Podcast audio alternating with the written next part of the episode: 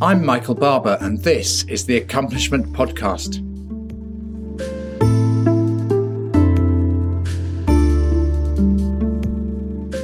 Imagine looking at a bare patch of earth.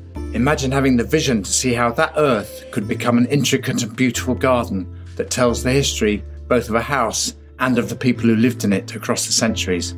Then imagine having the belief and the energy to create that. That's what historian and rare book librarian Katherine Swift did with a piece of land in Shropshire. And she wrote a wonderful book about that project. I loved the book. It was called The Morville Hours.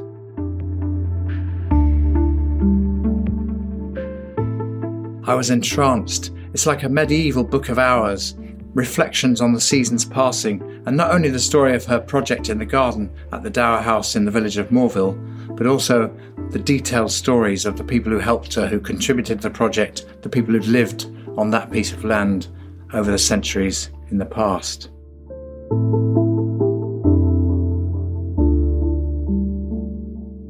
It was a huge task to create that garden, it took many years. It was a huge task to create the book that she wrote.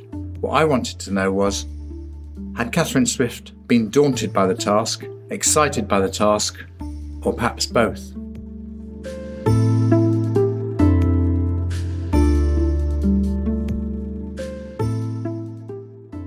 I'd increasingly wanted to make a garden, and we had started looking for somewhere where I could make a garden. And I was at that time working as keeper of early printed books in Trinity College, Dublin. And it was my husband who he used to meet me at the airport every Friday night with photographs of all the places that he was looking at as possible places where I could make a garden.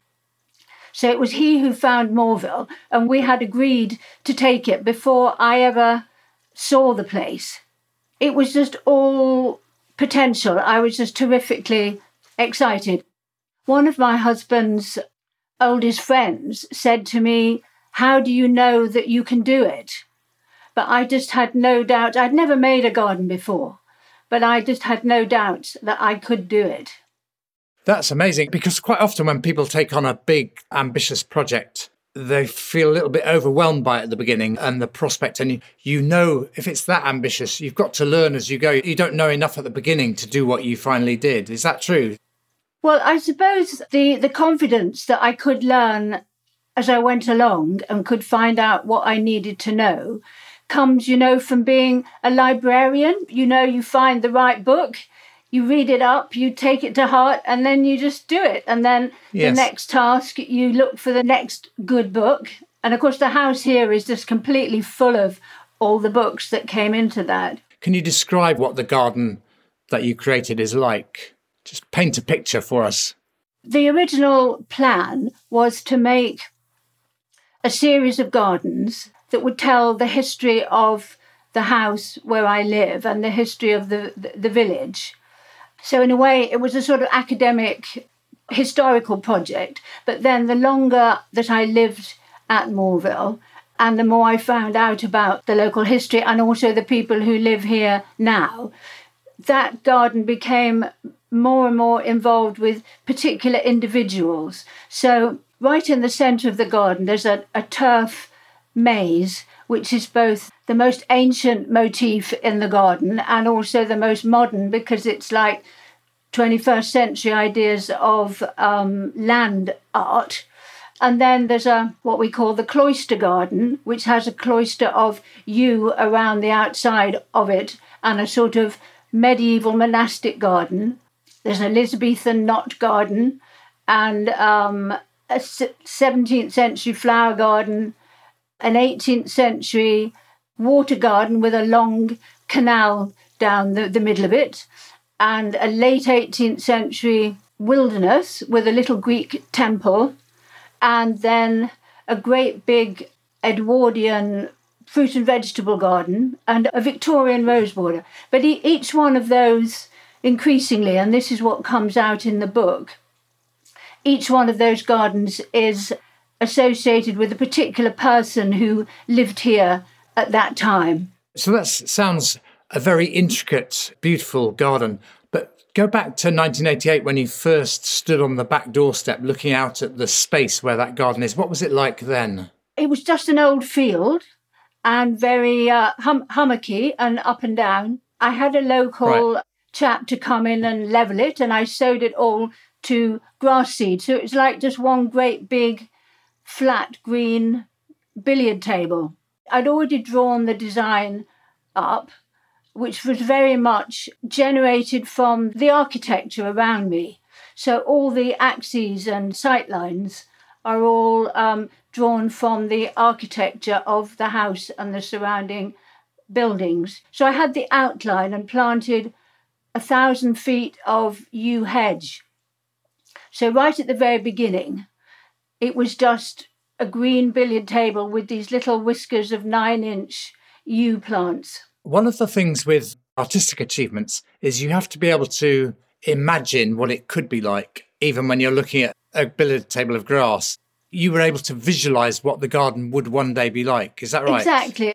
In a way, I think that's why the prospect of 20 years and the bigness of the project was not a problem for me because the imagined whole was so real that by the end of the first winter, when I was designing it, I could really walk around in it and smell the flowers. And then I said to my husband, I don't need to make this garden at all because it exists so concretely in my head. And he very sweetly said, But you must make it so that I can see it too. Making the garden then was so he could see it as well. Oh, and so even now, very... for example, when, you know, I'm still planting trees, as people always say, you plant trees that you will never see mature. But for me, they already are mature in my head and I can just imagine what what I've created and what they're going to look like. And they're very real to me, even if they're only four feet tall.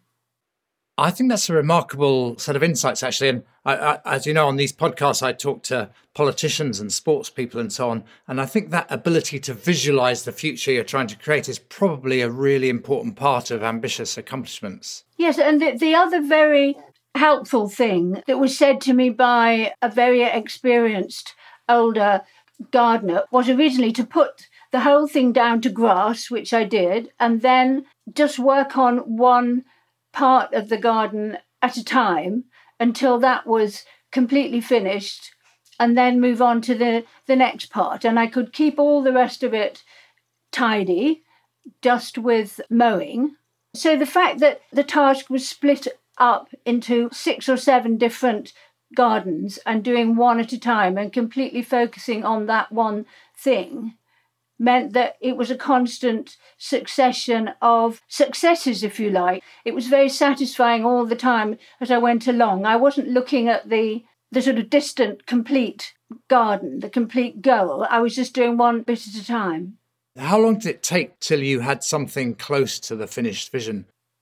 We first opened to the public after about five or six years, and that was very good because people would come every year because they knew that there would be something they could see they could join in with all of that and they could see it all developing and they could see the next bit of the garden starting and so on. But i mean i always say that a garden isn't a product it's a process you know so it's as you said yourself gardens are never complete. But I suppose the big moment was when I first couldn't could not see over the yew hedges because of course they started off as being nine inches and now they're about eight feet tall and very right. imposing. And of course, to begin with, I could still see the whole site all at one go.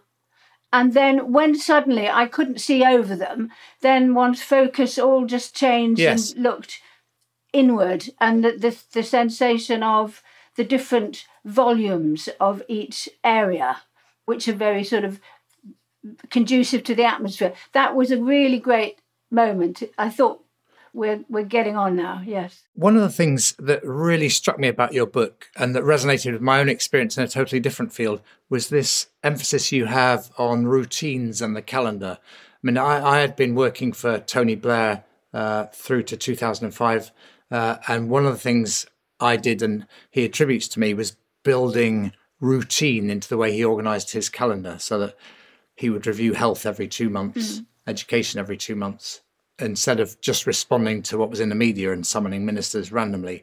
So I, I was uh, obsessed with building routine into the way the Prime Minister worked. And in the work I do around the world, that's still what I do for governments build routines so that you you have a plan, uh, a, a, vision that you described, you have a plan, and then you routinely check it. And in your book, uh, The Morville Hours, you write a lot about routines. You seem to really enjoy, for example, the rhythm of digging a flower bed. You, you talk about how much you enjoyed mowing because it's got a kind of a rhythm and a routine to it.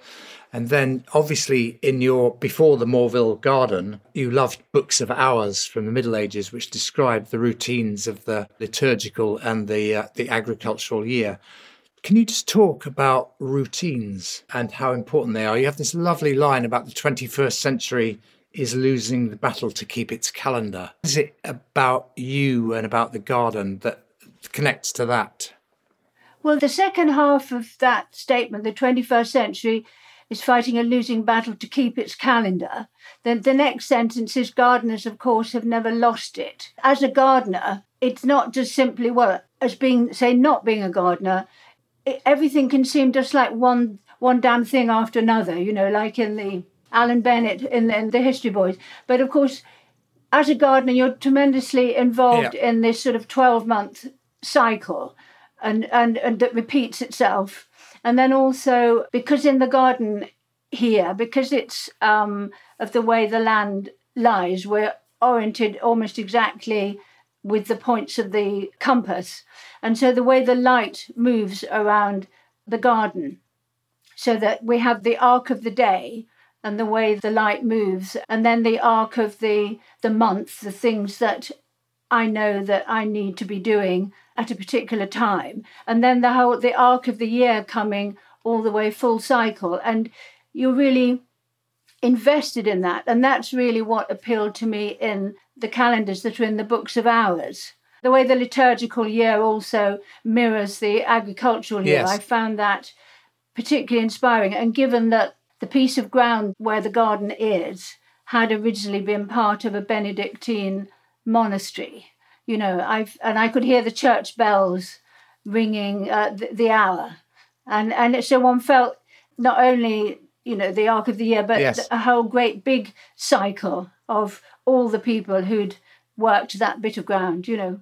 But when you make your statement about the 21st century fighting a losing battle, are you saying that people who lose sight of the liturgical calendar, the agricultural calendar, the cycle of the year, all the, the, points of the compass, that, that in the 21st century, an awful lot of people who are rootless because they don't have that set of routine.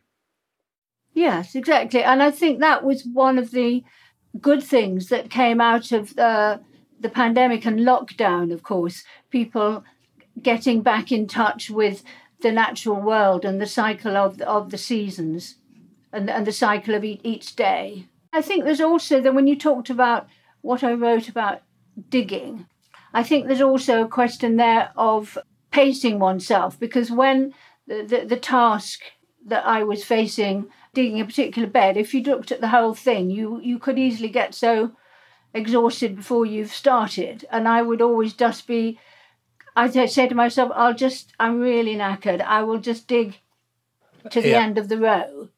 And then when I get to the end of the row, and I think, uh, well, I'm all, I'm not too bad. I'll just do this. And as it began, it looked so lovely when it's all been dug. You sort of lead yourself by the nose to finally, you've actually dug the whole thing without really meaning to.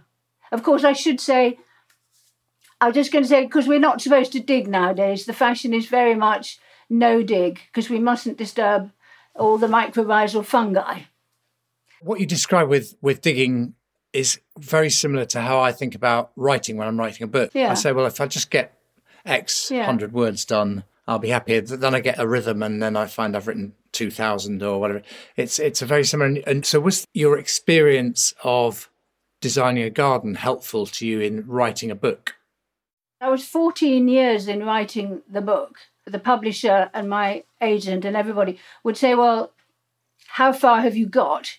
And the thing is, I I never knew how far I'd got because I was always, it was all as if each each chapter, each section was like a stone that was gradually gathering moss because I was working on, in one sense, I was working on all of it all of the time, but concentrating on, you know, adding to little bits all the way through. So, in, in a way, it, uh, yes, I hadn't Yeah. thought of that before, but almost the way I was approaching digging, yes.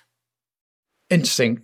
So, one of the things that comes through in the book, and you're very open and generous about this, is that you couldn't have done it all on your own. Obviously, there was your husband who you mentioned earlier on, but there are also a lot of people in the local community. You, you talk about Carl the hedge layer, you talk about Tony Bradley, who helped you when you were ill later on. You depended on quite a network of local relationships that you built, didn't yeah, you? Yes. And, and in a way, that was a direction in which the, the book went, that there is a, in each chapter, a figure in the landscape. And I wanted to celebrate each of those people who, not, not only the people who'd helped directly, but people I'd talked to and lived close to, almost all of whom are now dead, of course. And I wanted to save their stories and to memorialize them because in history they're the sort of people who who don't get their stories told. I felt very strongly the people who'd lived in the big house here with all their legal documents and their wills and so on and their big tombstones. People remember them, but they don't remember the grave digger and, and the pig man and the hedge layer. And that, that's what I wanted to do in the book was remember them. Yeah, so you remembered them in the book, but they were also oh, actually oh, yes. useful to you in making the garden happen, weren't they? I remember one particular moment right at the beginning. The field that became the garden had already been levelled and ploughed, and I sowed it all to grass seed with a what's called a fiddle, you know, to that broadcasts the, the seed. But then it all had to be raked over and rolled flat. And there was an enormous storm coming. One could see the great big clouds building up outside the garden. And so I started raking because the thing is, if it rained, the seed would all be picked up by the rollers. You know, we had to get it all covered before it could be rolled. And gradually, all, all my neighbours came and all bringing their own rakes. And we gradually, we all worked together to get it all covered. And then, just as the light was going, the local farmer came with his, his tractor and roller and rolled it with his headlights on. Yes, it, it, it was just a wonderful moment. In my book, Accomplishment, which which quotes your book uh, uh, about routines and uh, things we've been talking about, one of the things I write about, both in relation to government but also big organisations, uh, elite sport, is to get anything ambitious done, you need a goal and the vision that you described. You need the routines that you established that track whether you're on track or not and help solve problems as you get on with it. And then you need what I call a guiding coalition, the small group of people who will see you through the difficult times and the challenges. And you seem to be very, very strong at putting that, what I call a guiding coalition together, but the, the group of people who would get behind the idea. one of my very close neighbours, Dan, who who at that stage I think was in his late eighties and walked with a stick. And when I was myself ill, I had quite a long period of illness in the 1990s, and he came and planted fruit trees with me, which I couldn't have done on my own, and then went back home and sat in his chair. And he said he thought he was going to have a heart attack. and and but I was also sworn not to tell anybody that he'd done it in, because he was being so modest about it. Your example of the seeds and that story show that people around you in, in the local community, they were quite inspired by your vision and what you were up to. You got a community motivated to help you get the, the big task done. Is that right? Yes. And then also when when I came to write the book, and I was very conscious that I was writing their stories and and that they knew that I was doing that and they could then look and we could make sure that I hadn't said anything that they wouldn't have liked. And then the lovely thing was Bloomsbury the publishers when I said I'm I really would like to have an index and so I could index all the local people, and so they're Yes. they're they're indexed under their Christian names and then cross-referenced under their surnames, so that everybody can find themselves and and their, and all their friends and so on. You know. Yes, that's a great way of acknowledging people. You obviously had a vision of something beautiful, but was it for a deeper reason? Was there some almost a spiritual need?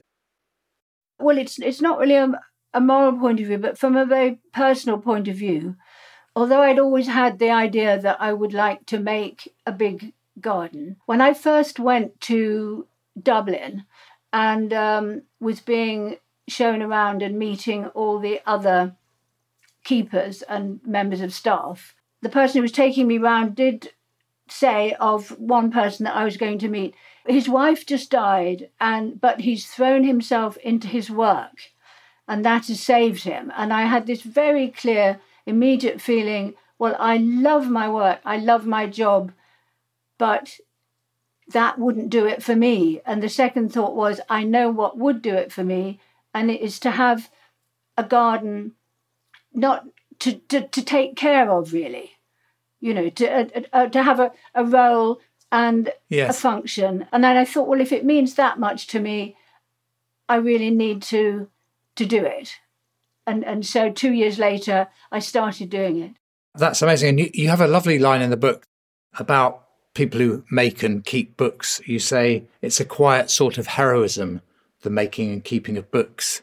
Do you think the making and keeping of a garden is also a quiet sort of heroism? I have a friend who says that he's a martyr to his garden, but I, I hope I've not been right. a martyr to, to the garden. I mean, it is it is immensely hard work because, of course, you know, all, although the, the community is all interested in it and behind it and uh, and so on, but the work of actually doing it was all always just down to me because, of course, there was no money to pay anybody. You know, I mean, I do have help a bit of help now. One of the first podcasts I did in this accomplishment podcast series was with a guy called Peter Hyman, who originally I knew because he worked with me in number 10 in the Blair years, but then he went and became a teacher and then founded a chain of schools in the east of London in in, uh, in Newham. And one of his big themes about current education is that so these are good state schools for ordinary kids from that part of London. But he has his curriculum. He very consciously builds it around the physical, the mental, and the emotional. So he wants people who experience making things. He wants children to learn the standard curriculum, whether it's maths or, or, or, science or history, but he also wants them to learn how to get on with each other and get to that emotional level. And he talks about the hand, the head, and the heart. And reading your book, you see how all those things come together yes, in the garden yes. the hand, the head, and the heart. Has that been a source of fulfillment for you? Yes, in, enormously, and of course, that's the, the the way of life that is described in the um, the Benedictine rule, going back to the, the monks again, that their lives were to be divided between um, physical work and study and prayer. So I've always continued with my academic interest and so on, as well as the physical work and then of course the, the spiritual dimension as you as you say although you had a big vision and you got on with the plan and you chunked it up into the sections of the garden as you described, there must have been moments when you thought this is going horribly wrong or it's not going to work or something. Did you have dips? I talk about implementation dips. You have an idea and then when you get started, actually things get worse before they get better sometimes. Did you have any moments like that? It sounds a bit of a, a cliche, but in a way, every disaster was all, also an opportunity and that it, it made you look at that particular part of the garden in a in a different way. For example, r- really recently, we had to take out not miles but a, a great deal of box hedging. And the box hedging, because it had box blight, the hedging oh, was oh, yes. particularly close to my heart because I had grown the whole hedge from 1500 cuttings that were no bigger than the sort of the top joint of my thumb. And I'd always said, if I have to dig the box out, I'm just going to give up. I just can't face it.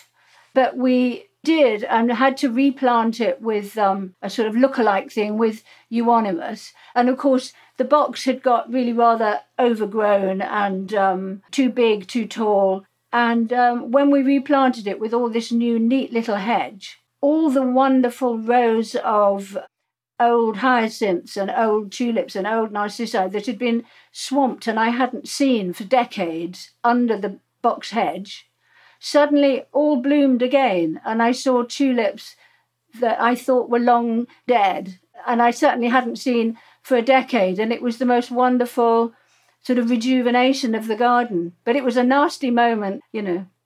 I love libraries. I haven't had the depth of experience that you have in your career.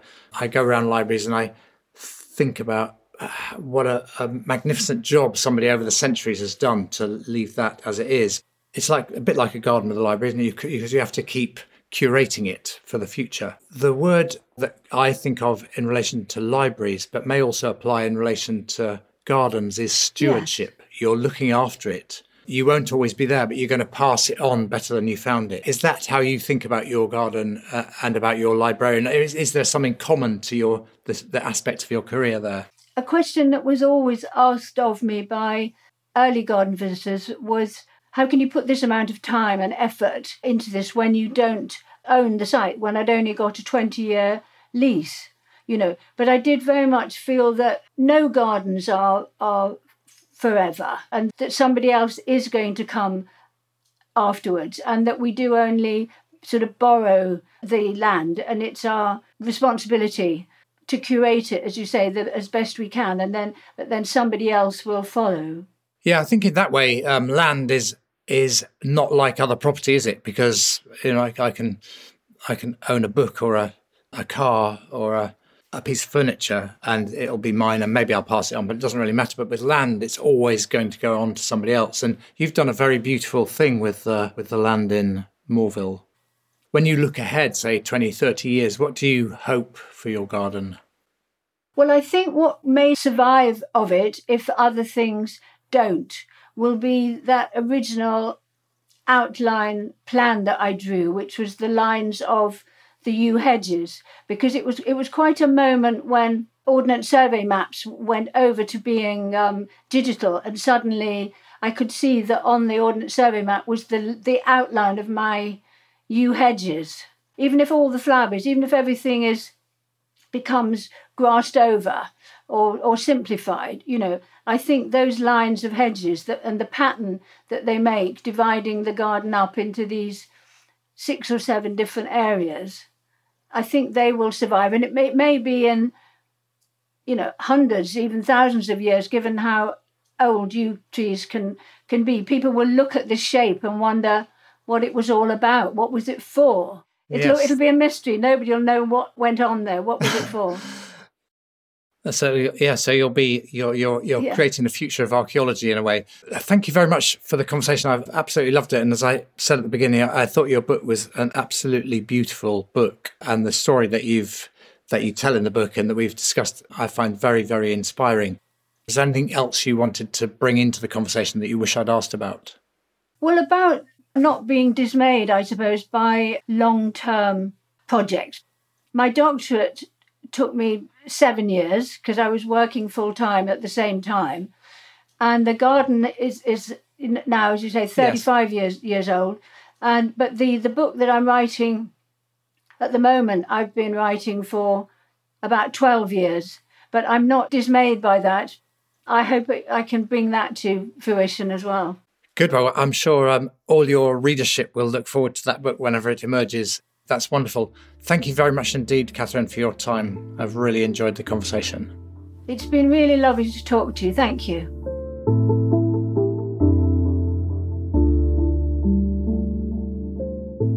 Thank you for listening to the Accomplishment Podcast, and my thanks especially to guest Katherine Swift. You can get in touch with me on Twitter at Michael Barber 9 and feel free to suggest guests whose stories of change you'd like to hear. There's also a book that accompanies this podcast Accomplishment How to Achieve Ambitious and Challenging Things, published by Penguin. Don't forget to review the Accomplishment podcast and to subscribe so you don't miss great game changers telling their stories on how to get things done. This podcast is produced by Siobhan O'Connell, thanks to her and to the rest of the team.